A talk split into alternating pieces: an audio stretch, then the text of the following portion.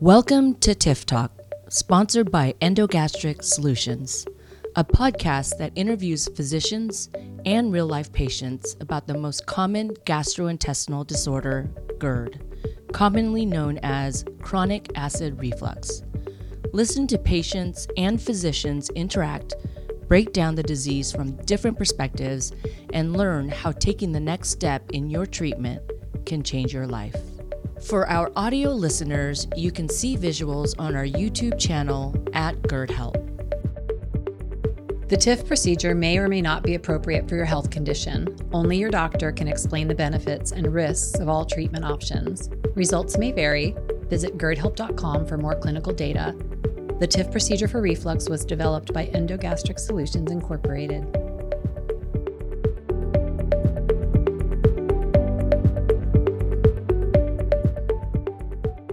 Hello and good evening, and welcome to our live TIF Talk event. I'm very excited uh, to have our special guest. We actually have three guests tonight. Uh, my name is Andrea Millers, and I'm with Endogastric Solutions. And today we've got uh, two physicians. We've got Dr. James Conti. Hi, Dr. Conti. Thank you for being here tonight. Thank you. And we also have Dr. Choe, Steve Choe, and thank you, Dr. Choe, for being here as well. And you're welcome. Lastly, we've got Annie, and she's actually one of Dr. Conti's patients. So, um, just to give you a little bit of background, um, but before we start um, and give you the background of these physicians, uh, so a little background on uh, Dr. Conti. He's a board certified gastroenterologist with Eisenhower Medical Associates in Rancho Mirage, California.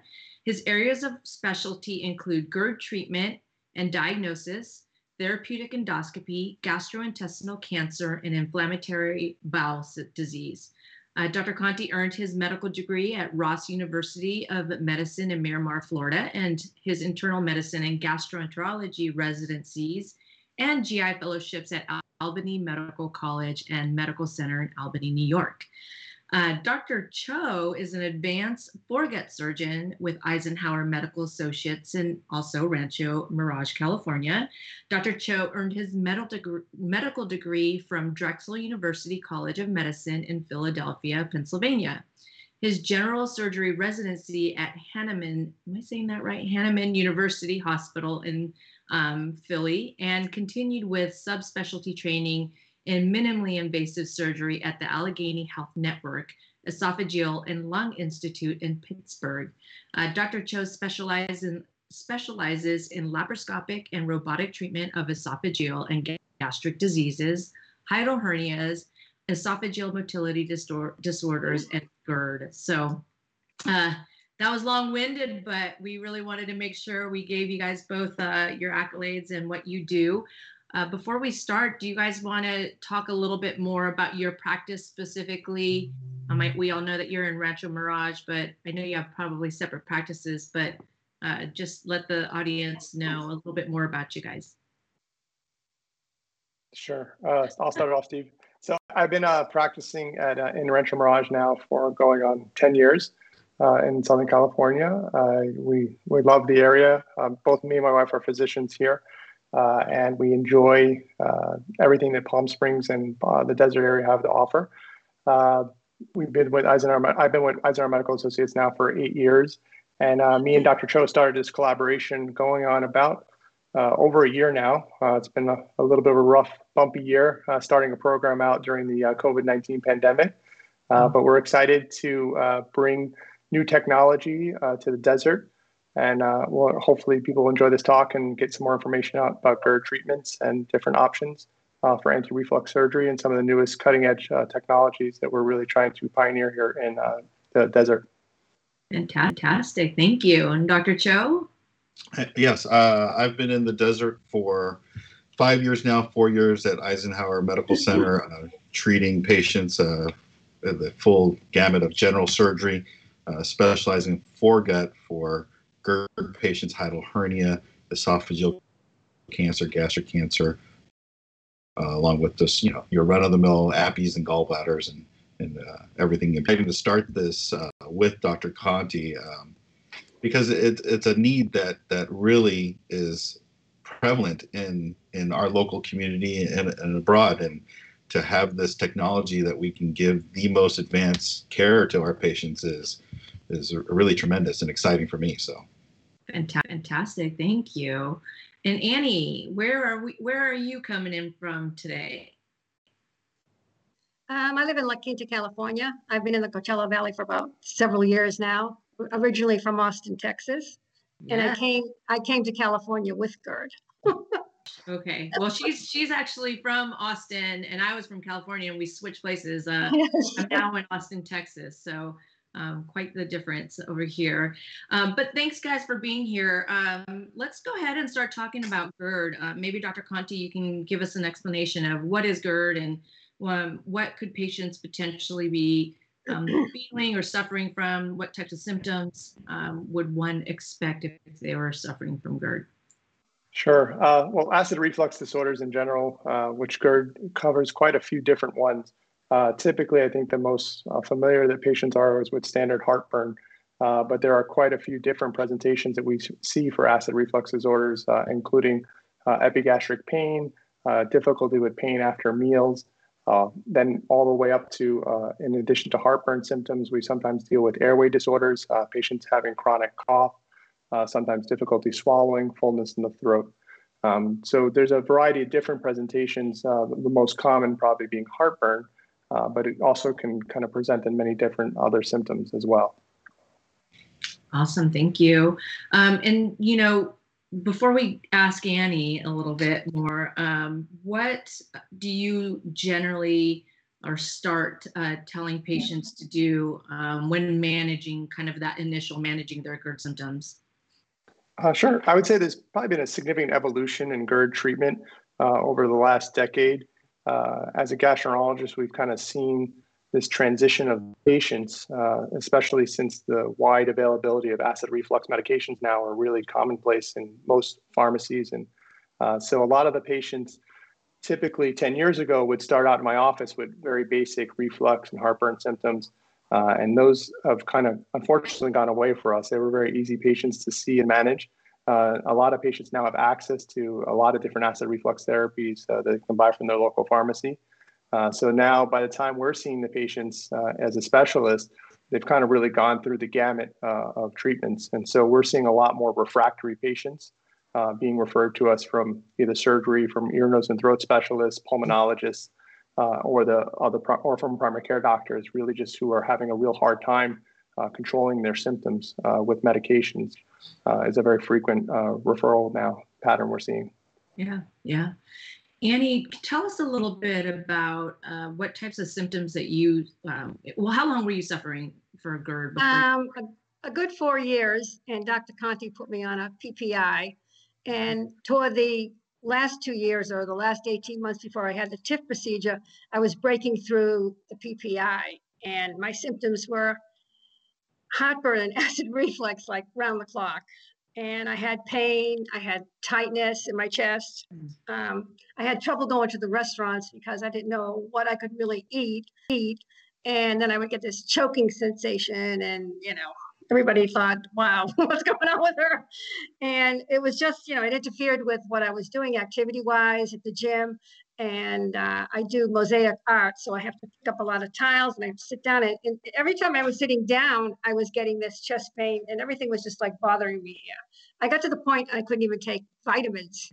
I mean, wow. like heartburn. Wow, wow, that sounds that sounds intense. Uh, so when uh, when you decided, when did you decide that the TIF was the right move for you?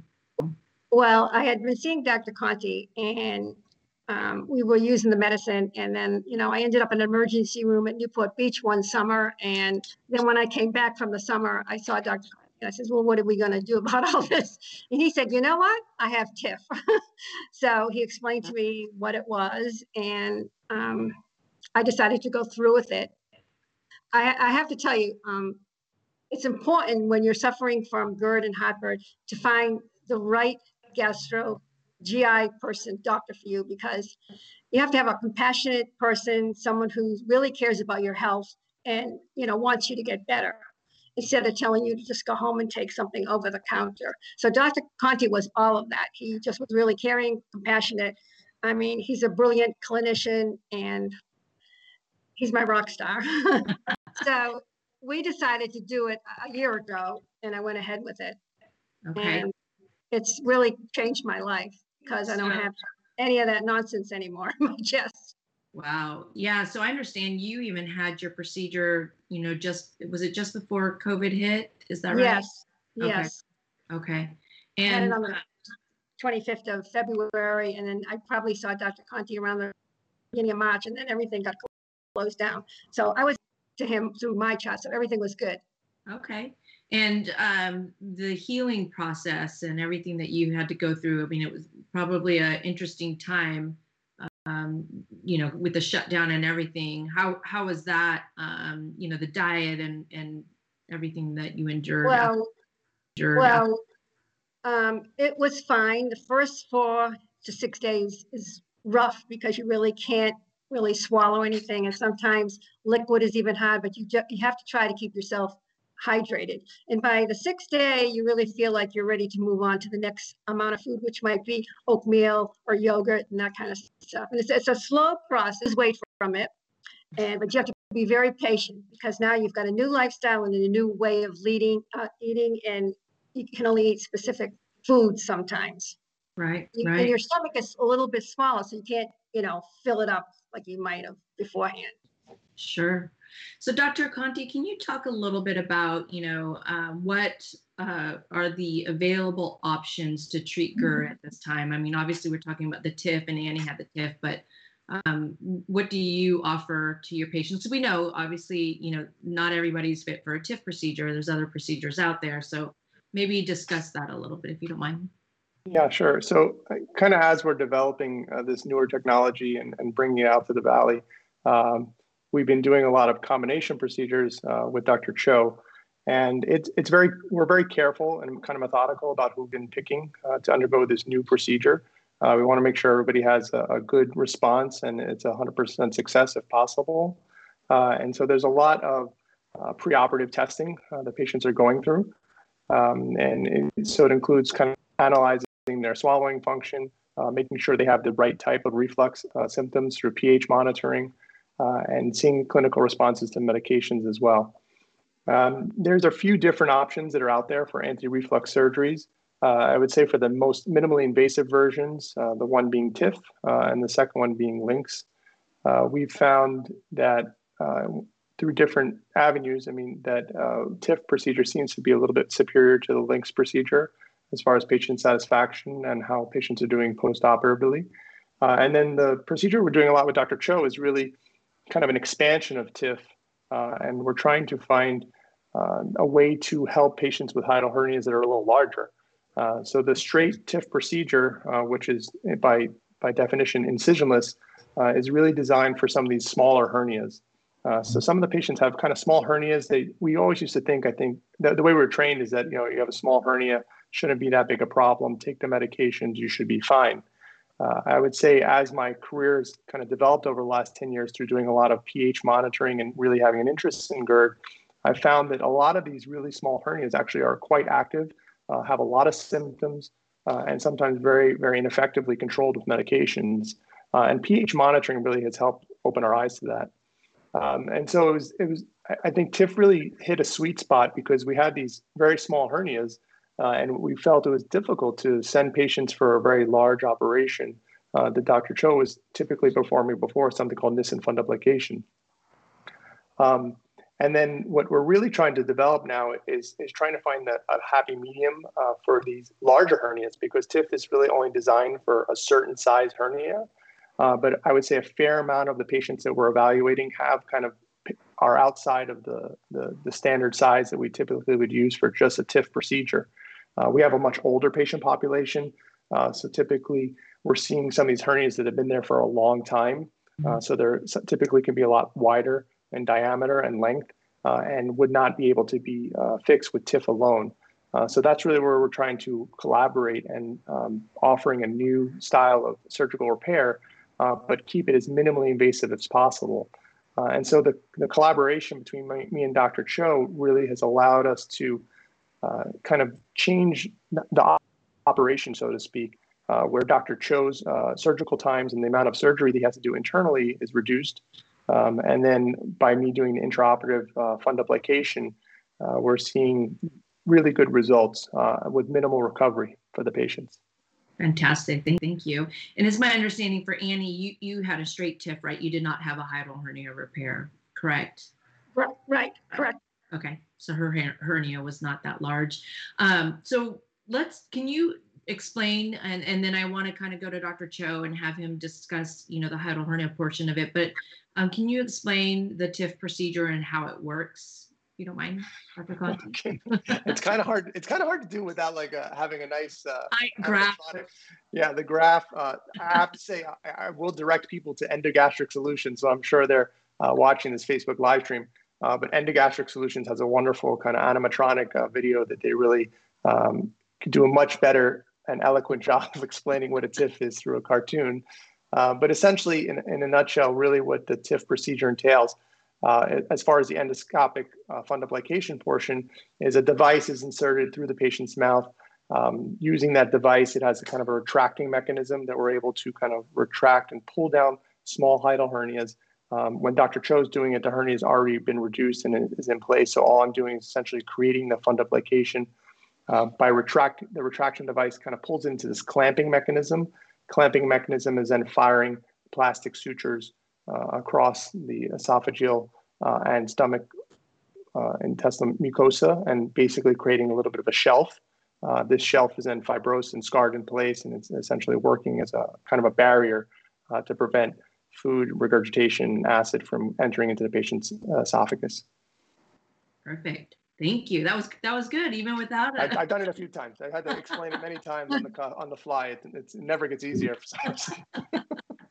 should roll off your tongue, right? It should. Uh, doc, I know Dr. Choe has uh, some slides to explain uh, the hiatal hernia, hernia portion of it.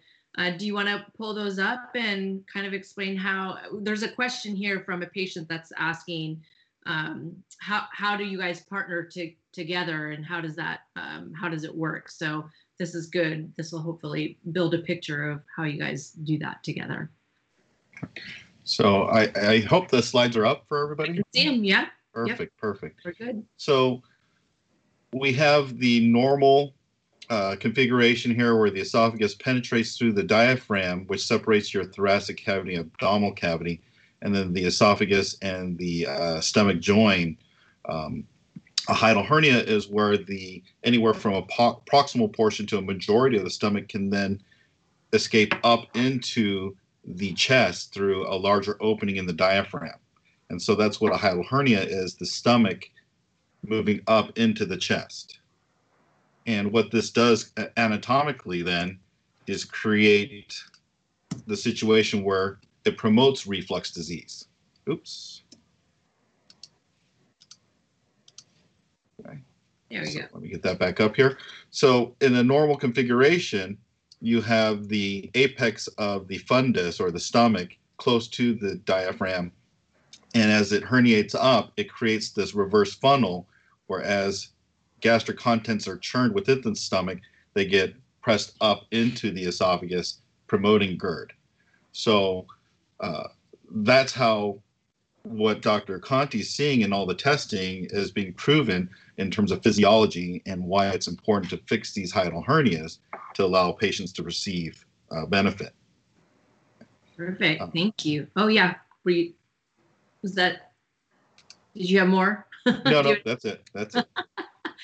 Sorry, I didn't mean to interrupt you. Maybe you can uh, explain kind of what would a patient expect if they were coming in to do, you know, the combined surgery? Um, who would they see first, and how would that orchestrate in the surgery or operating room? That's an excellent question because really they can come from any avenue. They can come to me first for their hiatal hernia, being uh, referred by a primary care or even other gastroenterologists. Sometimes they'll see Dr. Conti first.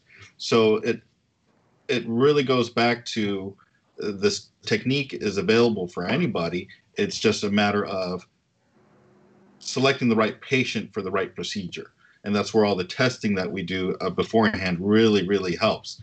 Uh, just like for Annie, she didn't have a hiatal hernia per se, um, but her testing showed that she had reflux disease, and she was uh, refractory to medication. And so this is where doctor's expertise and mine come into play, where we can fit techniques to our patient, not a patient into a technique. If you understand my saying, yeah. Uh, there's there's variable treatments available, and it's just a matter of what's best for our particular patient. Um, and then when we collaborate, Dr. Conti and myself, whoever sees the patient first, we both evaluate the patient, make sure the patient understands both aspects of the surgery um, and are comfortable with us and, and have answered all their questions and concerns, have done all the testing appropriately to make sure that this is the right patient, right procedure for the right patient.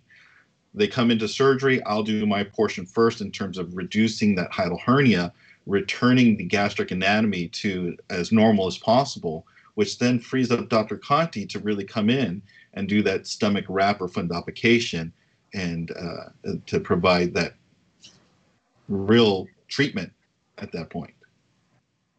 Right. Yeah. Dr. Conti, anything else to add? That? No, no. Dr. Uh, Choe did an excellent job of explaining, and and and really, it is a, a, a we have a really good collaboration, the two of us, and so we've been moving patients back and forth a lot. Uh, and like he was saying, we, we see referrals from all different angles now.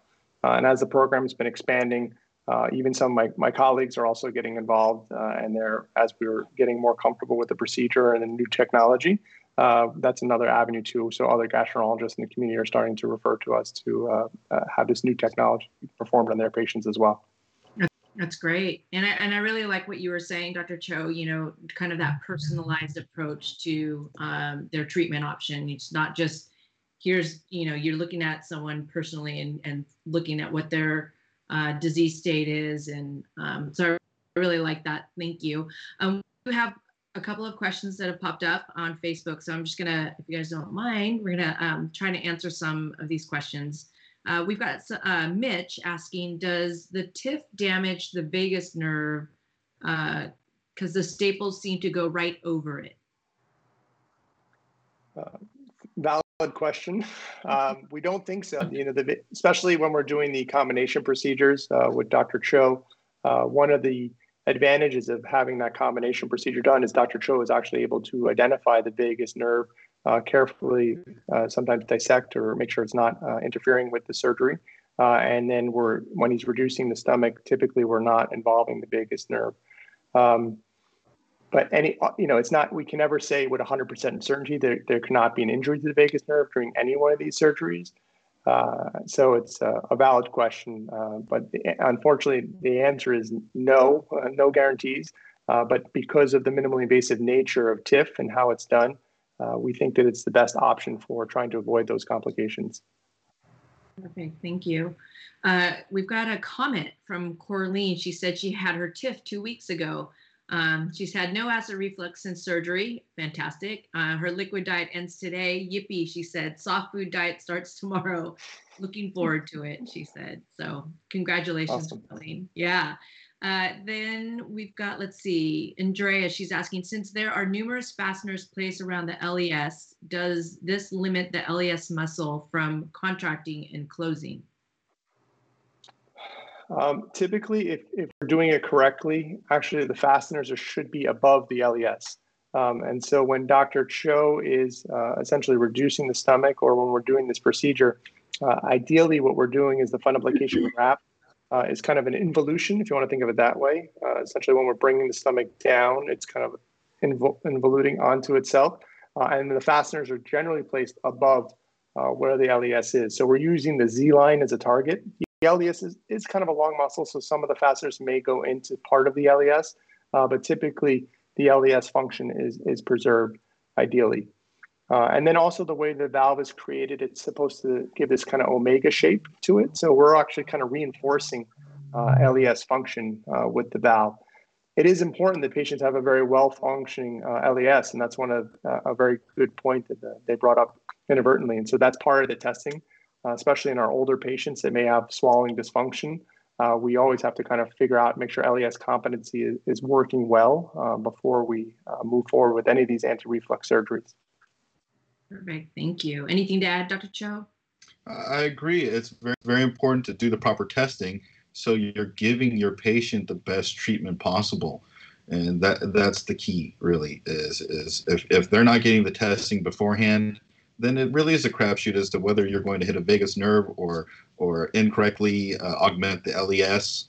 Um, you're you're just not doing it right. And so Dr. Conti and myself were very very fastidious about getting all the testing completed before surgery. Perfect. Thank you. Uh, this question is for Annie. Uh, what part of your life has been impacted the most since your TIF procedure? Um, I don't have heartburn or acid reflux. I can still have a cup of coffee in the morning. Fantastic. Uh, no wine, no red wine. I like vodka. Um, I can just get on with my activities and I don't have to be worrying about am I going to have acid reflux in my throat? That's awesome. Yes. Awesome. Okay. Any activities? Uh, were there? Uh, I know you mentioned um, what you do as far as uh, picking up the tiles and doing the mosaic work. Is there any other uh, activities, you know, physically that you weren't able to do previously that you're able to do now? Right. I was I was having a problem lifting weights because you know you're doing the whole upper body thing and you just you have this girth there. Yeah. Yeah. So that's all much better. one of the questions we get um, quite often actually uh, doctors is you know how how soon can i uh, go back to exercising um, after my TIF procedure or you know combined procedure um, what do you guys normally uh, prescribe for physical activity or working out or You could go for that, Steve. For for a hiatal hernia repair, it's a little little more intricate because you're you are repairing the a defect in the diaphragm, and that takes time to heal. And um, minimum six weeks. I recommend going to eight because you really want to protect yourself and protect this investment you you've just made for your future. So if you can give it eight weeks of no heavy lifting, nothing too strenuous, it really allows the scar to form, which is going to maintain that repair uh, for the length of your life. So uh, I, I, recommend minimum six, ideally eight. Again, the larger the hernia, the, the longer, the more time I recommend. Um, Perfect. Thank you. Uh, so Mitch is, he's got a lot of questions, so I'll try to, uh, we'll get through this. Um, can you use skin as a patch over the hiatal hernia? This one for you, Dr. Choe. Uh, no, no, you, you really don't want to use any patches or other type of um, artificial augmentation because uh, I, uh, through training, specialized training, you, you just realize they end up causing more problems than benefit. Uh, all the data and research has shown that they don't, um, but, and when you go in to try and fix something that wasn't done properly or, or fa- failed for whatever reason, it just is a nightmare to, to get through that tissue again and increases risk for uh, injury to the esophagus or stomach. So w- when I perform hernia repairs and from my uh, extensive training, it is done with uh, no artificial augmentation, no mesh, uh, and to just uh, use proper technique in terms of no tension on the tissue or uh, minimize as much as possible. Perfect. Uh, he has another question. Um, do some people, let's see, that I think he's saying dissection, not detect, detection. Method for hiatal hernia seems unreliable. Some people retest and it says their hernia shrunk. What are the consequences of getting TIF if your hiatal hernia is actually quite large? So probably, I think what he's asking is, what if you get a TIF but not fix the hiatal hernia? It doesn't work. And so that's why we're very uh, careful in how we select the patients. Um, the issue really is that the fundoplication is an internal wrap. Uh, and so in order for it to really ideally work to the 100% benefit, it needs to be in the right position, which is below the diaphragm. Uh, and so if we, by accident, or sometimes it's it's hard to judge some of the size of these hernias. Mean, we don't have a, um, a measuring stick, so to speak, uh, when I'm in there taking all our measurements. And so we're using a couple different modalities through imaging, manometry, uh, endoscopy uh, to try to figure out the size of the hernias. Uh, but uh, ideally, for the fundoplication to actually be successful, it needs to be below the diaphragm. Um, and so that's why we're doing a lot of combination procedures uh, because most of the hernias we're evaluating really have the kind of, they're either borderline or they're just a little too large. Uh, and we feel that really ideally just doing even sometimes a very small diaphragm repair uh, will make the success of the TIF procedure by itself uh, much more, you know, robust and, and likely to last for a longer period of time. Yeah, perfect. And you're right. It's very easy to miss a hiatal hernia, unfortunately, uh, for any number of reasons. It is a dynamic environment. The stomach is moving. It's a mobile structure. Uh, that's how it gets into the chest. Uh, a, a, case we just had that we shared, Dr. Conti and myself, it wasn't necessarily so much all the stomach. There was actually a lipoma that mm-hmm. was associated with the esophagus uh, that was contributing to to the dysfunction. So to get in there and really clear that out and uh, make it a space that's available for Dr. Conti to do the uh, TIF procedure w- w- was huge. Yeah. And, that, and that, that's a one we certainly probably would have missed. I mean, honestly, when I'm all our evaluations are done internally uh, using different techniques, uh, and so I, I can't really see things uh, that are going on outside the stomach uh, and in the abdominal cavity. Uh, and so it's a little bit of a guessing game, but we're trying to take as much of the guess out as possible. Uh, and so doing a lot of these surgeries together, it's really helping us uh, kind of narrow in the focus and figure out who's best for what type of procedure. Yeah, I like that. Thank you. Andrew, we've got a uh, actually question from Andrew. Um, he's 33. He's been on PPIs for 12 years. Uh, it is 70% managed. At what point would you consider TIF or something similar? It's a very good question. I think that that's another population of patients that's becoming a, a significant up and coming population. Uh, as uh, acid reflux therapies in general, they, they, they start to get a bad rap uh, as far as long term use. Um, certainly, every year, every few years, we see a publication released about the harmful effects of uh, acid reflux medications. Uh, I can say with certainty there's there's good data out there to show that osteoporosis rates are definitely uh, increased uh, with acid reflux therapy just by the nature of the decrease in calcium absorption. Um, as far as some of the other things that have been mentioned, like heart disease, dementia, kidney issues, uh, I, I, would I, patients ask me all the time, you know, are these medications safe? Uh, I don't have a, a, real answer for them because those medication side effects really have not been shown with statistical significance that they're an issue. Um, but I would say that's a really growing population uh, that's looking for alternative to medications. Uh, and so we're the exciting thing about having minimally invasive surgery available to them. Uh, we can potentially offer uh, a new treatment modality for them that does not involve medications. Uh, and when I talk to the patients about TIF procedures, I only tell them I don't I don't tell them 100% that they're going to be off medications.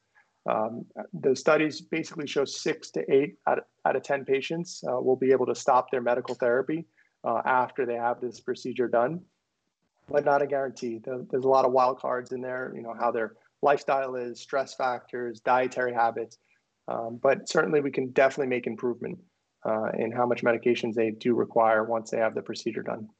Fantastic. Let's ask Annie. Annie, are you still taking your uh, medications? After no, your- I'm not. No, I'm not. Um, if, I've, uh, if I haven't eaten healthy, then I might have to take a Pepcid. But generally speaking, you know, I haven't been on any medication and I don't want to be. So I'm doing fine. Fantastic. Were you so uh, do you normally have Dr. Conti and Dr. Choe um, patients stay on and and uh, stay on PPIs right after the procedure, or you have them right off of PPIs? Um, I came right off. I, I hadn't been on it for about two weeks, so I didn't take any when I got off. Okay. Yeah, that was great. I, have been I've been asking patients to potentially remain on it for just a few weeks, uh, for about 30 days, just to kind of keep the acidity down as the sutures and everything's trying to heal. Uh, that's the only reason. I I don't know honestly if that's the right thing to do. It's it's kind of more anecdotal, but we just figure uh, let the environment in the stomach be as uh, you know healthy and re- receptive as possible to the surgical technique. Uh, mm-hmm. So typically, I am recommending about a 30 day uh, medication continuation. Um, generally, their diet is so augmented uh, because of the surgery itself, so they don't have a lot of reflux. So it's probably a little overkill. Uh, but after 30 days, we're allowing them to try to wean off and see how they do. I think it's important to stay on medication while you're healing. Uh, GERD is very inflammatory. Uh, when anytime I'm taking down a hiatal hernia on a patient who's had GERD for a long time, uh, the the stomach or esophagus can be plastered to the thoracic wall. That doesn't happen in patients that don't have GERD. So we know that that reflux disease is transmural, meaning full thickness of the wall, leading to scar tissue. And you, you don't want that intense inflammatory response. So anything you can do to mitigate that is is good. So yeah, right. Thank you. Uh, another question from Andrea. Andrea, what is the expected lifespan for a t- CTIF? Is it as durable as a traditional fundoplication? I'd say the jury's still out, um, um, but it's you know obviously this procedure has not been around as long as standard Nissen fundoplication, uh, but it, it is something that they're studying very closely. Uh, it does look comparable head to head, equal uh, as far as Nissen, the standard Nissen fundoplication is, as far as how long it's lasting for, um, because we are seeing patients that have had the first generation of TIF procedures now out uh, eight years or more, uh, and some of them are still doing very well. Um, but you're right, there is a failure rate for all anti-reflux surgeries. Um, we're trying to do the best we can, uh, and I think that's why the combination procedure is really going to, I think, rise to the top eventually. Uh, we're going to see that repairing the diaphragm in conjunction with the endoscopic fundoplication is really going to be, I think, the, the leading way to treat reflux uh, going forward. Uh, but obviously, there's other options out there, and certain, and it's not designed for every hernia. Uh, right. So the standard Nissen fundoplication uh, will still always be there uh, and necessary many times. Um, so. Yeah, thank you. One last question before we uh, kind of conclude. Um, and uh, Ryan's asking, he's, he's been on PPIs for 24 years, Nexium and Nexium. Uh, what is the difference between TIF and the Nissen fundoplication? Dr. Choe, maybe you can, or you both could kind of explain the anatomy, how that's different. I, I, I guess really. Um, the Nissen is the gold standard for a reason. Um, it's it's what's been proven to provide the most benefit for the longest period of time. Um, that said, it really depends on the clinician that you have, the surgeon that you you work with. If if you have one that does it once a year, it's not going to be as reproducible, or the quality is not going to be there as someone who does it one uh, every five a week. So that's where I think TIF really comes into play. Is that it takes some of the uh, finesse, if you will. Uh, it's it's a it's a very technical challenge, technically challenging procedure, and if you don't have the right surgeon doing it over and over again, your results will be variable, unfortunately. And and I think with TIF, it takes some of that out of it. It's not complete, but at the same time, uh, just from watching uh, Dr. Conti progress through it, I'm going, wow, that's it takes the guesswork out of how much tension did i get the stomach too tight is it too loose is it exactly in the right place he can see exactly what's happening from the inside after nissen i go in with the scope and check my work um, to make sure so uh, when it comes to it i think in the long term just like dr conti's saying the combination probably will win out just by virtue of reproducibility and results that's a good point because what, what's really interesting about the combination procedure is exact. Steve hit it right on the head. Um, there's parts that the surgeon has to do from the outside that are that obviously I, I would have a hard time understanding when I'm internally inside the patient doing my procedure. Uh, and so it makes it ideal for Dr. Choe to be able to do the dissection, pull things down, get fat out of the way, re- really repair the diaphragm down to almost an ideal size. Uh, and then the fundoplication, where we're really trying to help with the reflux issues, he was guessing from the outside. And so now we've kind of brought a new piece of technology in that we can now do the actual fundo part or the mm-hmm. wrap from internally and really try to finesse it and make it exactly the size that we want, uh, the length that we want, uh, and in real time. Uh, and so, like he was saying, if you have a really skilled surgeon who's trained properly and who does a lot of Nissen fundoplications, they're probably going to hit it on the money every time. Uh, but when you have surgeons that are maybe dabbling in, in fundoplication and Nissen, uh, certainly there can be not as good outcomes. And so it's kind of really combined the best of both worlds. And I think that's really going to uh, show in, in, in, the long run. Fantastic. Perfect. Thank you. Um, well, we're coming down to the end, um, but before we conclude, Annie, um, I'm going to throw it over to you. Our, uh, do you have any advice for uh, patients that you know, have gone through the same thing that you have gone through, um, what what do you what do you say to them, or what do you um, advise them to do um, if they have GERD? Um, I really don't think there's no need to suffer with GERD. And if you can work well with the GI that you've chosen, and perhaps you know the medication works for you, and you don't have the kind of episodes that I had, then that's fine. Um, my husband is managed on uh, a medicine, and he does really well. Um, I just it was just interfering with my life too much, so it was better for me to go ahead and do the do the procedure. Yeah, perfect. Thank you. Be your own advocate, right? I always say yes. that. um, and then you know, uh, next month is April, and uh, it's actually esophageal cancer awareness month um, which we're trying to obviously, um, and maybe you can talk, both of you guys can talk, doctors, about um, GERD and and esophageal cancer, and is, is there a correlation, and what, you know, maybe talk a little bit about that. sure. Not not to bore bore you, bore our audience yeah. too much, but yeah, the yeah certainly there is a, a, significant association with acid reflux disorders and the development of esophageal cancer. Um, statistically, we think about 5 to 10% of patients who suffer from reflux uh, will have a precancerous condition known as Barrett's esophagus. Uh, and essentially, what Barrett's esophagus is, is a change uh, in the mucosal lining of the lower esophagus just from constant injury of acid splashing into that area. Uh, and, and we believe that Barrett's esophagus, although it sounds really bad, uh, honestly, most of the patients who have Barrett's will not necessarily get esophageal cancer. So I don't want to scare everybody out there who's listening who knows they have a diagnosis of Barrett's. It's only a small section of the patients with Barrett's esophagus uh, that will then go on to potentially develop esophageal cancer, somewhere in the order of uh, 7 to 10%, we think. Um, but it, brings up a very good point that, you know, having understanding what GERD is and what your symptoms are, how long you've had symptoms, really just talk to your clinician about it. Um, you should have some kind of endoscopy done uh, to visualize the area to, and screen you, especially if you've had symptoms for more than 10 years uh, making sure you do not do not have the precancerous condition. Um, and the patients who do have Barrett's esophagus typically are in some kind of surveillance program uh, that we're uh, watching them closely to uh, hopefully help them prevent uh, get esophageal getting esophageal cancer. Uh, and then what, how that ties into TIF and, and hiatal hernia anti-reflux surgery. You know, there are a lot of patients that we, I do treatment for Barrett's esophagus, trying to get rid of it.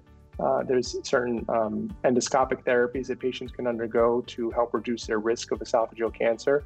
Uh, and anti-reflux surgery is part of that um, because just treating the Barrett's, uh, you know, in a patient who has a hiatal hernia, likely they're going to get uh, possibly injury again over time. And so some of them we really are looking at closely to see whether or not they would benefit also from anti-reflux surgery in addition to uh, treatment of their Barrett's. Perfect. I agree the medication hasn't been proven to prevent the progression to disease to cancer. It's a it's an ugly c word and it's real and unfortunately you don't catch it until it's too late because they do take these PPIs or they deal they live with their new normal. Annie was suffering and she thought this was normal until even the medicines didn't work. So there's a lot of patients out there that think this is normal because everybody has heartburn, but it's mm. not. And so you really have to de- rely on your clinicians and and be your own advocate to a certain extent. Say, hey, I would really appreciate surveillance, meaning at least endoscopy, appropriate biopsy uh, from from your uh, gastroenterologist, and then understand what are the options here. Because uh, if you're on lifelong PPI, the cancer is not out of the picture here. Right. So you really have to look at family history. What are the other risk factors? And, and do the appropriate surveillance of uh, catching Barrett's early because there it is a progression of disease from uh, non-dysplasia to dysplasia and then to cancer. So um, to get it early is, is, key, and unfortunately, that gets missed. Yeah, yeah, it's a good point. Uh, we here at Endogastric Solutions lost one of our own colleagues um, about a year and a half ago from esophageal cancer. So um, it's close to heart for us, and that's why we're we're doing our best um, to raise awareness around it um, and GERD. So uh, thank you for answering that and, and bringing um, those points up. We really appreciate it. So um, I can't thank you guys enough. Uh, again, Annie, for being here and telling us your story, and Dr. Choe and Dr. Conti, thank you so much for taking time out of your day. I know you guys are really busy as well. Um, so we appreciate your time. But before we go, um, remind everyone where they can. Um, I think all your contact information is on the screen right now. So if you are in the Rancho Mirage area, or I should say the kind of the whole Palm Springs, Palm Desert area, right? Southern Um, California. Southern Cal, even Southern California. there you go. You can drive in to the desert. Uh, They do.